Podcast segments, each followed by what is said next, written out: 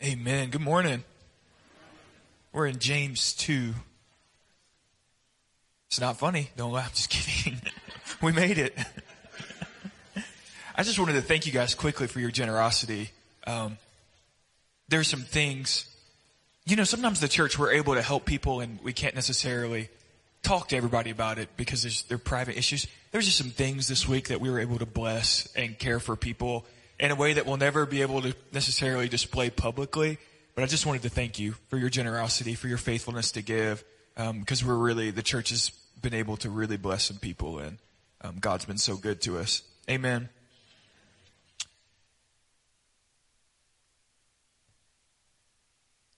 So Lord, in Jesus' holy name, we just profess this morning, we love this word.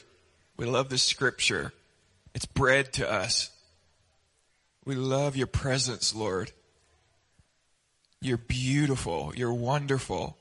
Lord, would you speak to us today? Would you mold us and shape us today unto the glory of Jesus? And it's in your precious name that we pray. All the saints say amen. Amen.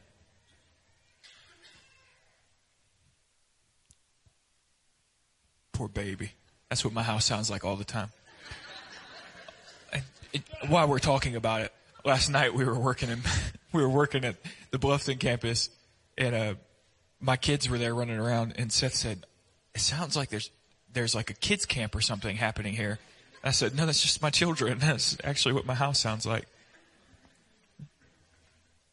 Well, as we turn to James two, I know we've talked about this some before, but it was just impossible for me to look at our text and not think of um, William Seymour, who was the leader of the Azusa Street Revival. Seymour was born in eighteen seventy-ish to um, emancipated slaves, and they moved north um, to try to build a life. And Seymour, in his young years, he was just a boy, uh, caught smallpox and lost his right eye. And so he had a glass eye for the entirety of his life.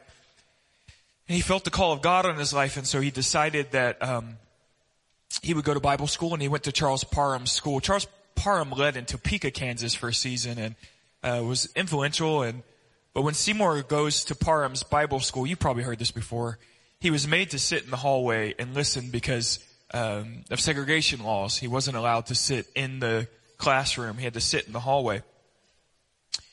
He, he got a call for a pastorate in Los Angeles. Uh, he had preached in Los Angeles once, and uh, a church called him, a holiness church, called him to be the pastor. And he uh, he was so excited. He said, they said he didn't even really pray about it. He just said, "This is the Lord, I'm going." Uh, so he went to Los Angeles. His first Sunday, he preached a message on the power of God's Spirit in Acts chapter two, and just told the church that they should pray with him, that they had the same kind of experience, that God's power would be poured out on the church there in Los Angeles. Well, he returned to preach the next service, and they had locked him out. His message was so controversial that he was officially fired from his first pastorate. Um, but with kind of a great humility and zeal, he just kept praying anyway. And he essentially said, anybody who wants to pray with me for God's power on the church, I'll be praying. And God's power was poured out on him and on the meetings. And Azusa Street literally changed the landscape of the nations, not just our nation, definitely our nation, but of the nations. And all of the Pentecostal charismatic movements have their roots in Los Angeles.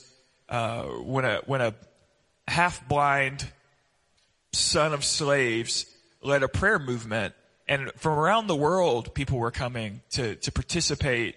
And the Pentecostal charismatic movement is the quickest growing, the, the fastest, um, evangelism that the world has ever seen around the nation. So from Azusa Street, there was birth a missions movement that hasn't stopped. It's still the quickest uh, move around the world. But Seymour, again, being a black man, leading a, a movement of, of, of multiple ethnicities, he caught a lot, a, a lot of flack. Um, the Los Angeles Times, can you imagine them writing this today? The Los Angeles Times wrote that, that William Seymour's meetings were, quote, a disgraceful intermingling of the races. There were many leaders, and you can find articles where they talked about William Seymour as being, um, they, they mocked his eye. Um, so having a glass eye, the physical appearance, you know, there's, it didn't quite sit right sometimes. And they mocked his dress and his, and his hair. They called him unkempt and slothful, which was, anyone who knew Seymour would say that that was like slander at its finest. That Seymour, you can find pictures of him online, like was always in a suit and well dressed and was a very um, put together man. And so they tried to paint him as this wild, sloppy, um, unarticulate man. And he just wasn't. Um, all that to say, all that to say, there are times when you talk about C S. Lewis as not being particularly well dressed. Um, even if he was not well dressed, if the man knew God in prayer, who cares? Um, but, but there was a cultural rejection of Seymour on the basis primarily of his skin color, secondarily of his doctrine, uh, and his leadership. Even Charles Parham, who's, who's championed as a great leader in the Pentecostal movement, again, led in Topeka, at one point moves into Los Angeles and starts his own meetings, um, because he didn't like the way that Seymour was leading, and he tried to essentially steal the momentum away from Seymour, and Parham's meetings fell apart really quickly. Well, the Pentecostal movement, again, we want to be honest with history, um, and, and not just paint everything with this kind of heroic light. But, but I, be, I think, and I'm thankful, the Pentecostal movement largely, uh, began to break the back of segregation within the people of God. But as it lost steam, there became some doctrinal fights. The Pentecostal movement in the early years, um, did begin to return to segregated congregations where there were white churches and black churches. And Seymour, although he birthed in prayer and a lot of fasting, he fasted a lot, this new movement, uh, would say in his later years that he thought the destruction of it was still prejudice and racism. Um, on both sides, the church is totally fragmented again. And he said this, this was the quote that I'm trying to get to in all of this. He said this, uh, towards the end of his life. I think he died in nineteen twenty-two. He said, um, the Pentecostal power, when you sum it all up, is more of God's love. If it does not bring more love, it's simply counterfeit. He was saying that when God's Spirit really moves on a people, all of their prejudices and all of their, um, their kind of selfish desire for status totally washes to the wayside. If a people really know God's power, they will be moved to, to, to the love of the Spirit for one another, to serve all the boundaries. When you really get a hold of the doctrine of Jesus' blood, that it purchases the nations and it redeems a new creation. Paul in Ephesians two says that those in Christ are one new man, Jew and Gentile alike. That means Asian, Hispanic, they're one new man in Jesus. When you really get a hold of that, prejudice must bow. It must bow. And this is where James is going to take us today. I wanted to say this, that just, just so you know me, okay? Um, There, in, in popular thought, in what you would call uh, the study of churches, ecclesiology, sometimes there's this talk about uh, missiology. There's this talk, uh, and it really is just an extension of, sorry for all the ologies, it's just an extension of sociology coming into evangelism. There's this talk about regions and what kind of man should pastor a church in particular regions. And so, for instance, they'll, like if they were going to study Hilton Head, and I've had people say this to me, um, a church on Hilton Head whose demographic is older, whose demographic, uh, I, I don't know, I don't have the demographics in front of me, but the demographics are, um, majority white, second, I think the second is Hispanic, then African American, the demographic being majority white, then a church on Hilton Head should probably be pastored by a white man in his sixties, um, is kind of the way that the thinking goes. Um, and I just want to say, um, a church on Hilton Head should probably be pastored by a man anointed of God's Spirit and faithful to the word. Um, I, and I mean this with, I mean this with my gut. Um, if God brings a man from the revivals of Brazil to lead this church one day or to lead a church plant in this area one day, and he's faithful to the word of God, I will gladly call him pastor. If God leads us, an African-American man who loves this word and is anointed of the Spirit and serves the flock, I will gladly call him pastor. If God brings a man from China who's prayed and fasted like Watchman Nee, you know, this kind of praying, oh, who ca- I would gladly call him pastor. God, bring me whatever color pastor you want. Just don't bring me a dead one. And I'm thankful that uh, not. I'm thankful that our elders in a season they were looking for a pastor saw. Uh, again, I was maybe twenty. I was think I was still twenty-six when I started doing interviews. twenty-seven, and um, not not wearing a suit and doing all the things that twenty-seven-year-olds do. And our elders saying, "There's anointing here. I think there's a call here," and being willing to step out. Um, prejudice. Imagine this. Imagine this now. If we could go back and imagine yourself a, a thirty-year-old in Los Angeles in nineteen oh five.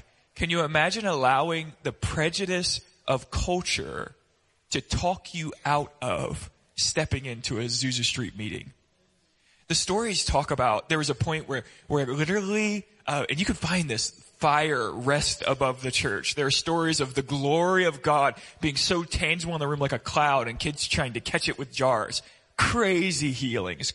Like, like God doing such supernatural, powerful things. And how many people missed it because of their cultural prejudice? That's, that's a shame. And if we, if we're not careful, we'll allow the same kind of things, cultural ideas, cultural prejudices, to thrust us towards postures where we actually miss what God's doing. And and for me, that's a shame. I, I, I want God's power in my life. And whoever God sees, whatever vessel God sees fit to use by God, we better welcome it. Let me read you the text, and I'm, I want to just try to unpack what James is getting at here uh, with his congregation, with the church at Jerusalem, and then we'll unravel how that how these themes could be applicable to us. Is that okay so far? James two, one through thirteen. My brothers, show no partiality as you hold the faith in our Lord Jesus Christ, the Lord of glory. For if a man wearing a gold ring and fine clothing comes into your assembly, and a poor man in shabby clothing also comes in, and if you pay attention to the one who wears the fine clothing and say, you sit here in a good place, while you say to the poor man, you stand over there, or sit down at my feet, have you not made distinctions among yourselves and become judges with evil thoughts? Listen, my beloved brothers, has God not chosen those who are poor in the world to be rich in faith and heirs of the kingdom, which he has promised to those who love him? But you have dishonored the poor man.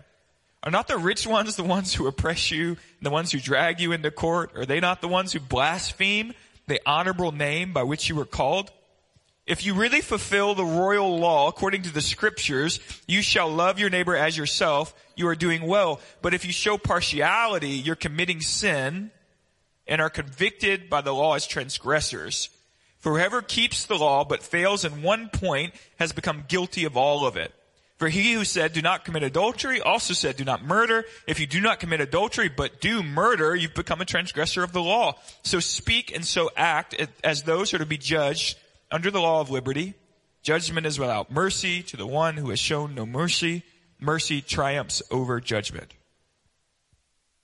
Now, let's just take roughly three hours to, that's a joke. Give me five minutes or so to try to unpack what's happening culturally in first century Rome that may help us a bit to grasp what's going on in the text. We obviously, we need to constantly remind ourselves that our American experience is a historical anomaly. Um, and so the mobility, economic mobility of uh, the American experience is beautiful.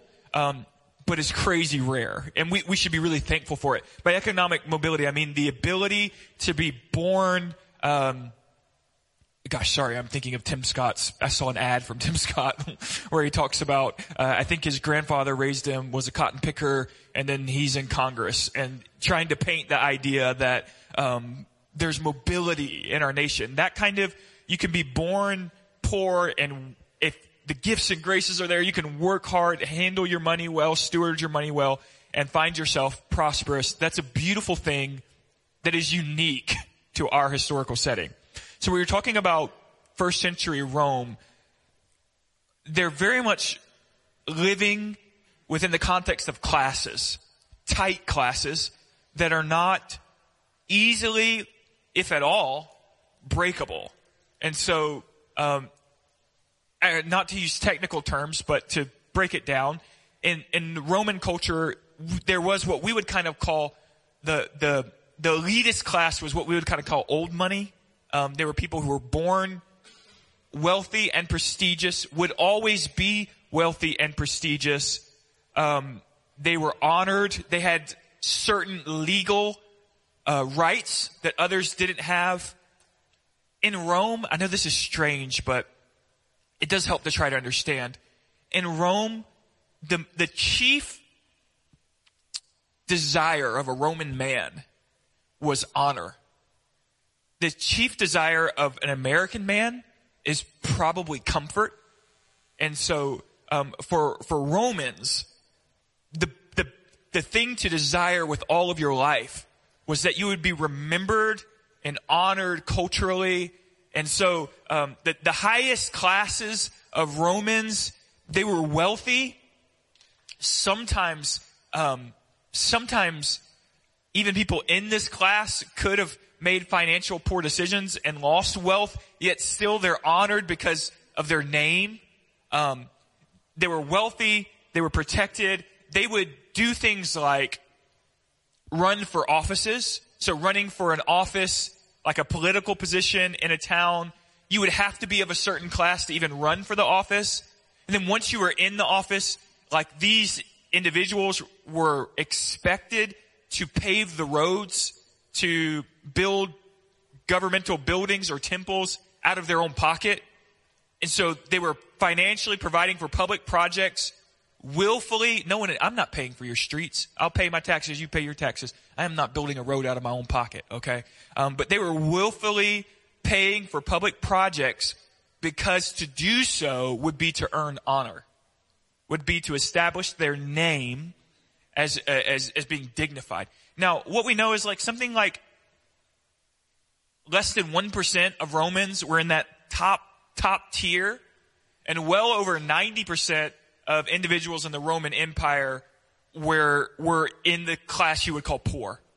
So again, there was no such thing as a middle class, and there was no such thing as mobility.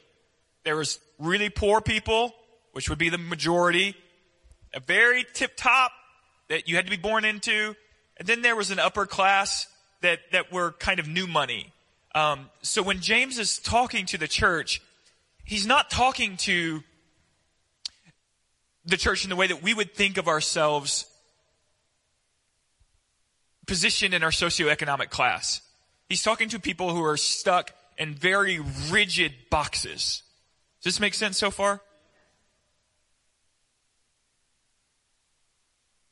Now, so when you think of this way, Roman culture, again, the Roman Empire, honor is chief, right? Like the glory of dying in battle. We, we honor our fallen soldiers, those who die in battle, but our, no one really wants to die in battle, right? But in the Roman world, that was kind of the, the, the chief end, was to die in battle, this glory. Glory was the desire. Again, we, we, we, our end desire would be, um, like a private island in the Bahamas, right? With a, maybe a yacht. Um, in this context, now imagine the elite of society coming into the congregation and the congregation saying to the elite, you sit at the head of the table while the common people come in, and you say to the common poor man, you sit down here at the ground. What's happening, and this is actually really interesting and worth pondering, what's happening is they're allowing Roman culture to be carried into the congregation of the, the kingdom. It, it, in some instances, to say to the rich man who walks into the church, sit at the table, and to say to the poor man, sit on the ground. In some instances, that might not even be offensive to the poor man. He sat on the ground his whole life. In every public meeting or public setting, this is the way that they sat. The honored, dignified man sits at the head. The poor man sits on the ground. That's normal, not even offensive. Yet James is riled up that the kingdom of God, the culture of the kingdom, would ever be influenced by what happens in Roman public meetings. In other words, he's saying, when you step into the congregation of the saints, we don't act like they act out there. And the, the great sin that the church is operating here, he's, he's very clear to call it sin, is that they are allowing culture to dictate what happens in the church of Jesus rather than carrying the, the kingdom of the, the culture of the kingdom and making that dictate what happens in the culture of Rome. He starts by saying, we show no partiality as we serve Jesus, the Lord of what? Of glory. You want to talk about glory, Rome? Let's talk about the real Lord of glory. We show no partiality because our Lord, our King, is the true Lord of glory who was born in a manger. So he says, if a brother comes in with a ring and fine clothes, and another comes in with shabby clothes, and you say to the wealthy man, come sit here in the prestigious position, and you say to the poor man, sit here at my feet, he says, are you not showing favoritism or prejudice?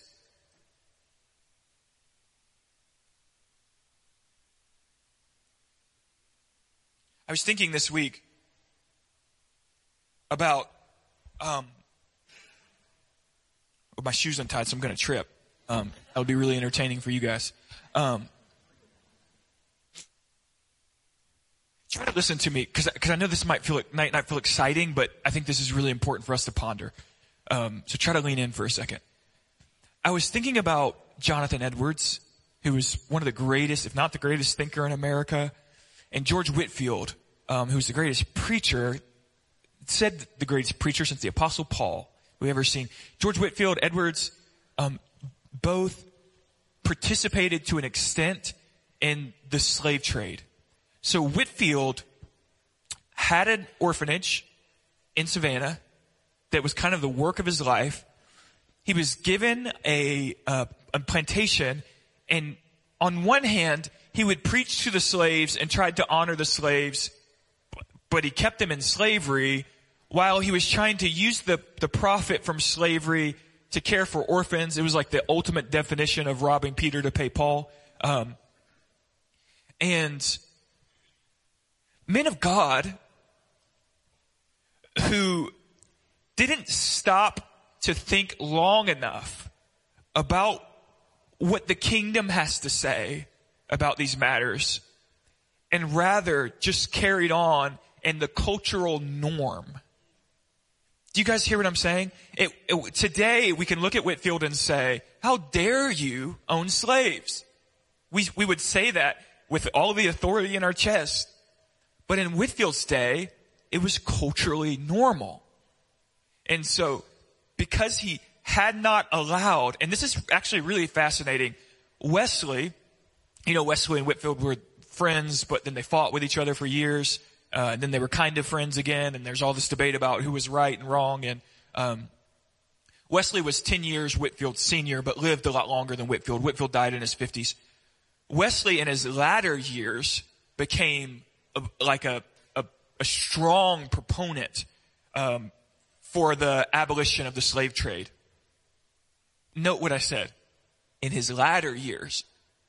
And so what you see is this progression and Wesley's thinking of realizing that there was a cultural norm that was radically opposed to the cultural norm of the kingdom of heaven, and that the church must choose the kingdom of heaven and resist what seems totally, totally acceptable to society. So to our children, this is an easy one. This is an easy one for us. But to our children, we may say, abortion is totally normal to American society.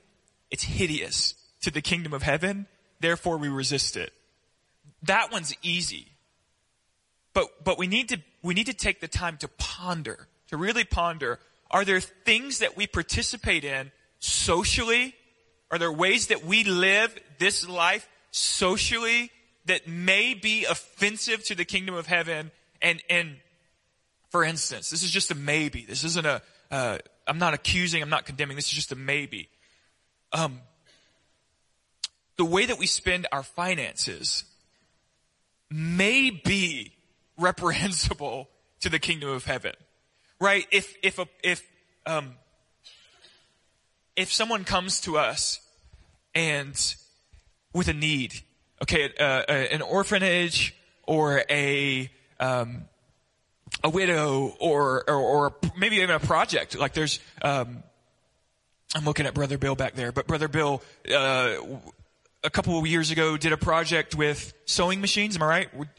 Raise, just ra- helping raise money for some people with sewing machines, uh, overseas, some women who are trying to get on their feet, raise money. That's pretty common. If these kind of projects come to the church and we don't give, yet we save all of our money to buy, pick your thing. Some of you guys like your car. Some of you guys like your boats, whatever. You're hoarding all of your finances to buy things for your own pleasure. But that's normal in our culture, right? Normal. It's normal to save, save, save for the big boat at the end of life. Might not be appropriate for the kingdom. We must be willing, and I know that I'm stepping on toes, but I'm stepping lightly with an untied shoe. Remember that, okay? You could kick me down at any moment. I'm not, I'm not condemning. I'm just asking questions. We have to be willing to allow the culture of the kingdom to challenge and to win in a battle with what's normal around us. Are you guys hearing me? I was watching this week. Um, my kids have been reading uh, audio. They've been listening to the audiobook of some of the Narnias. And so my, my six-year-old wanted to watch um, the movies. And so we were watching The Voyage of the Dawn Treader. Do you guys remember this one? It's uh, Prince Caspian on this Dawn Treader. They're going to try to find seven swords. And do you remember it was the younger two, Lucy and Edmund? They get sucked into the picture with their obnoxious cousin, Eustace. Do you remember? My daughter keeps saying about Eustace, I hate this, I hate this actor. And I kept trying to tell her that you're supposed to. Like, that's the point. Everyone has an annoying cousin. That's what it's trying to. Some of you guys are the annoying cousin. I hate to break that to you, but it's just statistically proven. One of you, at least a couple of you, have to be that annoying cousin. And do you remember in the movie, um, in the in the book, uh, Eustace tries to take some gold uh, from a dragon's lair, and the gold's cursed, and so then he becomes a dragon. Um, and my daughter walked out of the room for that part of the movie, so I'm trying to explain to him, like, no, that's him, that's the boy, um, and. At the end of the movie, the book, the book does this part so much more justice than the movie. Um, when Eustace is trying to um, become a boy again, do you remember in the book, Aslan's clawing the, the scales from his from his skin? So Aslan kind of claws off the dragon so that the boy is still there. And Lewis is trying to paint a picture of sanctification. Um, and in the book, he talks about it being painful, like awfully painful, but but satisfying at the same time. Do you know that like feeling of having glass stuck in your foot and like it, it has got to come out? It hurts, but you're like, get that thing out of my foot. And there's relief when it comes out. And so he's trying to paint a picture of sanctification in which the people of God have to allow Aslan, Jesus, to kind of painfully strip us of, of the things that we carry that are demonic in nature or worldly in nature, that all of your Christian life is allowing the claws of the Lion of Judah to rip away at the things in you that are not of God. It's painful. It's the only process we're called to. And so at, at times you could say, I don't, as, as an American Western prosperous Christian, I don't want to change. Too bad. The Lord of glory requires it of you. He requires you to put down the things that you carry that are worldly, to embrace the kingdom of heaven, the culture of heaven. We must allow the culture of heaven to challenge what's happening culturally. Now, the way that James is going to argue here is he's going to move to a theological argument, which is beautiful. His first argument is theological, and he says this: Jesus, the Lord of glory, shows no partiality. Is there any advantage for the aristocrat, for the wealthy man, for the politician or the Hollywood elite in, in matters of salvation? Fundamentally, the scriptural answer would be no. You could be born to the Rockefellers or the Trumps. You could be the wealthiest individual in our nation's ever known. When you come to the cross, you have no advantage, zero advantage, zilch. The scripture says that every single man and woman, we've all sinned and fallen short of the glory of God. You could be rich as rich could be, and you are wicked. Poor as poor can be, wicked. A wonderful musician that the world praises, wicked. The greatest actor the world's ever known. This gospel calls you wicked. There's only one way to come to the cross: on your face. There's, there's equal playing ground. And so James wants us to remember that Jesus shows no partiality, period.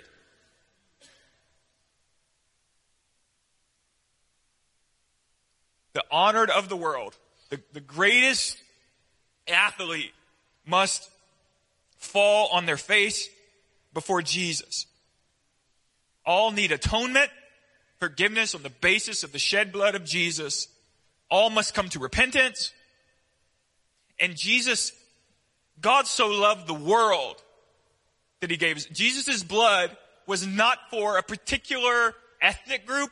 Jesus' blood did not, he didn't purchase uh, just a, a particular socioeconomic class. The blood of Jesus was for the red, yellow, black, and white, for the Asian man, the Hispanic man, the poor man, the rich man, the disabled man, the dumb man. And if Jesus dies with his arms stretched wide, spilling holy blood for the poor African, poor Asian man, how dare you treat those individuals as if they are less than you? You are not participating in the culture of the kingdom of heaven if you allow status to bear weight within the congregation of the saints. How dare you say, I want a, I want a white sixty-year-old successful businessman to be my pastor, rather than to say, I want God's hand. If Jesus shows no partiality, the church must stand. You are required. Do you know there are requirements? You're required to stand with confidence and to look everyone in the face and say, here, your status means nothing. And from the theological conviction that God shows no partiality, we have to move to, our theology must lead us to praxis, or to practice. And when we move to, to practice, we consider that the vast majority of these Christians that James is writing to, they would be classified as the poor. So James is saying God chose the poor to, to declare his grace. Um, what, what, what's under this? What's under the hood here? When a rich man came into the congregation of the saints and he sat at the head of the table, the head is the position of authority. The head is the position of influence. And the poor man sitting at the ground, sitting on the ground, has no authority or influence. James is as much saying to the poor man, as much saying to the poor man, how dare you surrender your position of authority on the basis of your position in the world? And in other words, the elders in this church would have been poor. The deacons would have been poor. The pastors, the people leading the church. Jerusalem is known to, to those who study the church as the, one of the poorest New Testament churches, period. They were very poor. The church leadership would have been poor. Don't you give your seat of authority to a man just because he walked in here in fine clothes. He, he doesn't get to override the structure of God's saints. His voice does not carry more weight than the pastor's. He can sit his butt down on the ground like everybody else. And so from here, when we start, what we're starting to press into is this idea that the, the elitist in the world, not only do we not carry their culture, they don't get to come in and dictate how the church should or shouldn't operate. And so th- let me just be me for a second. Um, in our in our last couple political, our election cycles, there there have been some politicians, some, I'm not saying all, but there have been some politicians who have decided that they should tell the church what it should or shouldn't be preaching. On on both sides, okay, I'm not just talking about the liberal, I'm talking about some of the conservative are now telling the church what I should be talking about from behind my pulpit. And I want to say back to those politicians and any of those who are participating in that spirit, when you serve the saints of God, when you wash the feet of the saints, care for the widows, when you spend your days and your nights in prayer and fasting with your face in this book, when you graduate to the position of leadership through service, then you can talk to me about what I should or shouldn't be preaching. Otherwise, you can sit down and close your mouth like everybody else. And, and guys, I, I, I don't just mean that about the liberal. I mean that about the conservative. There's, there's a movement that's tr- in the, in the conservative party that's trying to tell pastors what we should or shouldn't be preaching. And let me tell you, what I should or shouldn't be preaching is what's written in this Bible. I actually don't care at all about what's going on your, your little news platforms where you talk to each other on your, on your boards. I don't care. All I can ask is one question. Spirit of God, what did you say in this text to the church? I, from a theological, gosh, I'm mad now. You made me mad. From a doctrinal perspective, I believe in what's called the sufficiency of the scripture. The sufficiency of the scripture means this. The Bible works. It has worked for the church for two thousand years. It will work for you today. I don't need to parrot what you heard on the news cycle. I need to exposit and expound for you what the Spirit wrote here. Don't talk to me about what I should or shouldn't say unless we're talking about this. Sufficiency of God's word. This is what makes disciples. This is what builds the church up. There have been times in our community, in my time here, where a prestigious person, maybe a C E O or a really, you know, Fortune five hundred leader has come into our church and has tried to throw their weight around a bit and said, you know what I would do, or you know how you could lead. And I want to say back with all the grace in my heart, I actually don't care how you would lead. You want to start doing some hospital visits and you want to start doing some marriage counseling. You want to lay on the ground and pray. You want to meet us on Saturday nights for prayer sessions. You want to care for the flock. Then we can talk about what you would do. Because this is not the culture of the world. I understand that you could probably walk in any company and have leadership. More power to you. But here you find leadership through sweat and faithfulness and integrity and submission to God's elders. See, what, what James is striking at here under the text is this. He is striking at the church and saying, how dare you give a man in nice clothes a position of authority just because he has standing in the world? He has no more standing before Christ. Those who lead the church must lead the church with character, with years of faithfulness, tending the flock, faithful to the word, teaching sound doctrine. You don't get to just slide in here because you were successful in the business world and jump to authority. So on one hand, he's saying, how dare that person think they should have authority? On the other hand, he's saying to the church, you better not let the influential of society come in and have louder voice than the saints of God. On one hand, it's a warning to me and to the elders that as elders, we have to stand in our positions of authority and resist anyone who would attempt to step over us on the basis of what happens in culture.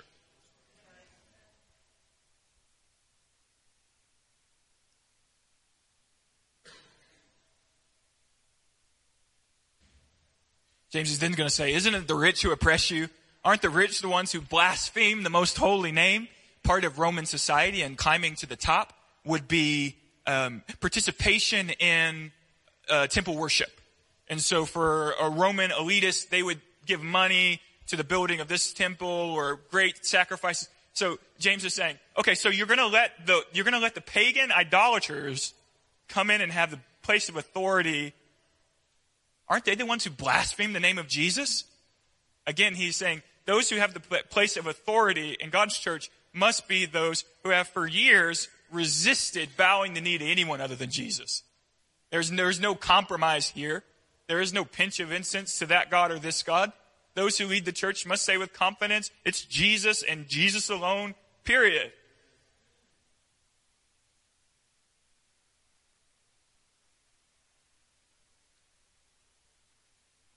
James is not saying that someone of the uh, elite class in Rome could never be in a position of leadership in the church. James is not saying just because you're poor, you should be elevated to a position of leadership in the church. What James is saying is that there is equal ground. Faithful service. He he is saying to to some, maybe you were a plumber, maybe maybe you work in a trade um, that our society has not valued the way that we should value. Um, I don't know if you know this, but I like plumbing, okay? I'd like to keep that. I don't really care about your marketing firm as much as I care about the plumber making the thing work. Um, if if you work a trade job, or maybe you, you know, maybe you're a teacher, or maybe you've for years um, just been really fulfilled and satisfied to serve people at a restaurant. Um, your status in society does not disqualify you from leadership in God's church. Um, so, so there's this, there's emphasis here that, that the simple, those who would be viewed as the simple in the world are, are, are not any less called to lead, to teach, to shepherd. And so there, there's this, there is again, we talked about this before, the sense in which James is saying to the rich of society, you don't get a pass. And he's saying to the poor of society, the, the, the simple, you, you're not excused. So you don't get to come to leadership just because of your, your birthrights. You don't get to s- sit down and not carry weight just because of your low standing in society. Get to work. You've got, you've got a call and authority. Then he, he turns and, and I want, I just, if I could just close here, I just want you guys to hear. He turns and he's going to repetitively call this prejudice that they're showing sin. He wants them to know that it's that it's sin. And he says, fulfill what kind of law? You remember how he described the law? The royal law. He's using this, this kingship language because, again, he's trying to emphasize the fact that we are a part of a kingdom with a Lord of glory, a King Jesus, who establishes culture and law and how we live. You fulfill the royal law by loving neighbor. He says, the law says not to commit adultery. The law says not to murder. If you break any part of the law, you're a transgressor. Therefore, if you don't murder and you don't commit adultery, make sure you're not filled with prejudice. Therefore, don't allow culture to dictate what you should or shouldn't live for. We went through the season of um,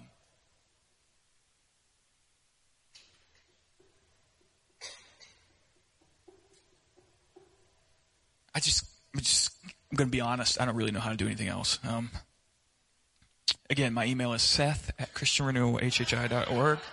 You can find me there. I'll respond rapidly. Um, it'll be awesome.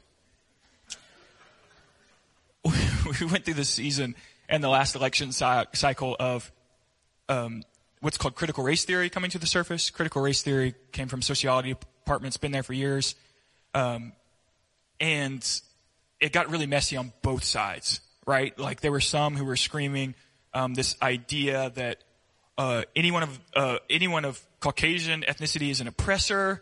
And um, there were others on the other side screaming there's no such thing as racism in our society. A careful physician, a careful physician, um, if you you don't, if if there's a tumor in the body, you don't pretend like the whole body is filled with tumors and cut everything up. Like, I don't want to go to the doctor because I have a brain tumor and find that he's chopped my toes off. Um, that ain't helpful. On the, so on one hand, the, there was one side saying, everyone's a racist, and, and, and, and there's no such thing as, as any kind of equality in our nation. And I, I don't think that's, that's wrong, blatantly wrong. On the other side, there were, there were some resisting that who were saying racism does not exist in our society at all. And it's like, ignoring the tumor doesn't help either. Like there, there's definitely still. And so for me, in this season of society telling me what to say, I, I was driving in the car with my kids and I was listening, and I, I probably shouldn't have been listening to this where they could hear, but they could hear. I was listening to a lecture, um, and a man who was promoting C R T said, uh, he, he said, white people are demons. He said, they're demons. Their oppressors are all demons. And my, My oldest, I think she was probably six or seven at the time, said, Dad, we're not demons, are we? I said, no, no, baby, we're not demons. On the other hand, this week, have, you, you guys know that I'm, I am, uh, we're working on adopting. We're in the process of adopting, um, two black boys, African-American boys. And, and one of my boys was, for lack of better words, playing in the neighborhood this week. And, uh, a neighbor cussed him out. Um, the neighbor was in the, in the wrong. Um, misunderstood what was happening. Um, I want you to know I was knocking on the door. We're going to have a conversation. And so on one hand, I'm saying, as an elder in the church and someone who loves God's word, I want you to hear me say this. On one hand, I'm saying, my white babies are not oppressors. They're not demons. My two-year-old Spider-Man. Get that right, okay? Spider-Man. He prefers Peter Parker, okay? One hand, don't... Mm, my white kids are not oppressors. On the other hand, my, my black boys are not your doormat. And I'll knock you on your butt if you treat them like they are. You hear me? And and I don't even think my elders would fire me for it, okay? Some of them might beat me to it. Um, so there's there's this concept that comes from the, the, the scriptures that that says, all created in the image of God, that I have to stand firm on. But what I'm what I'm trying to say is, and if I could say this nicely, we, I'm using the term we, over the last three years, many of us, we let culture dictate how we viewed race, and we fell prey to parties pushing us to choose one side or the other, and we gave up the careful hand of the physician that says everything ain't a tumor, but there's, there's still some tumors that we need to talk about. We, we chose sides, and we let culture tell the church how the church should operate. And, and, and all we can do from here is say, shame on us. We've got to learn. We, we're, we're not going to be a church that says there's no such thing as racism. That's a, that's a, well, yes, there is. Clearly. Um, we're not going to, we're not going to be a, a church on the other hand who says, if you, if you're white, you're racist and your kids are oppressors, and we ain't doing that either. Um, all of our children, every single one of them, are precious. Some of them need to wipe their nose, okay? But in this church, you guys hear me? In this church, they're precious. Our teenagers, precious. Hispanic, white, black, I don't care. They're precious. What is our desire for them to be filled with the Spirit, that they live faithful to the Word of God? And, and, and I will not allow, this is all my pastoral authority, okay? I will not allow this church to be dictated by what happens in election cycles. This pulpit, as long as I'm breathing and the elders agree with me being the person standing here, will not be dictated by what's happening.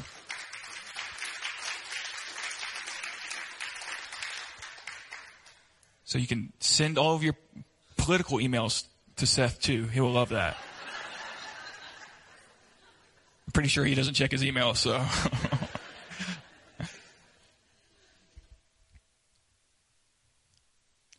The question, should the poor, half-blind black man lead the greatest revival our nation has ever known?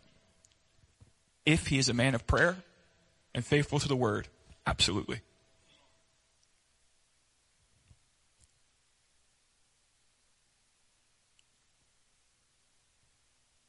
Why don't you stand to your feet? We'll get ready to close.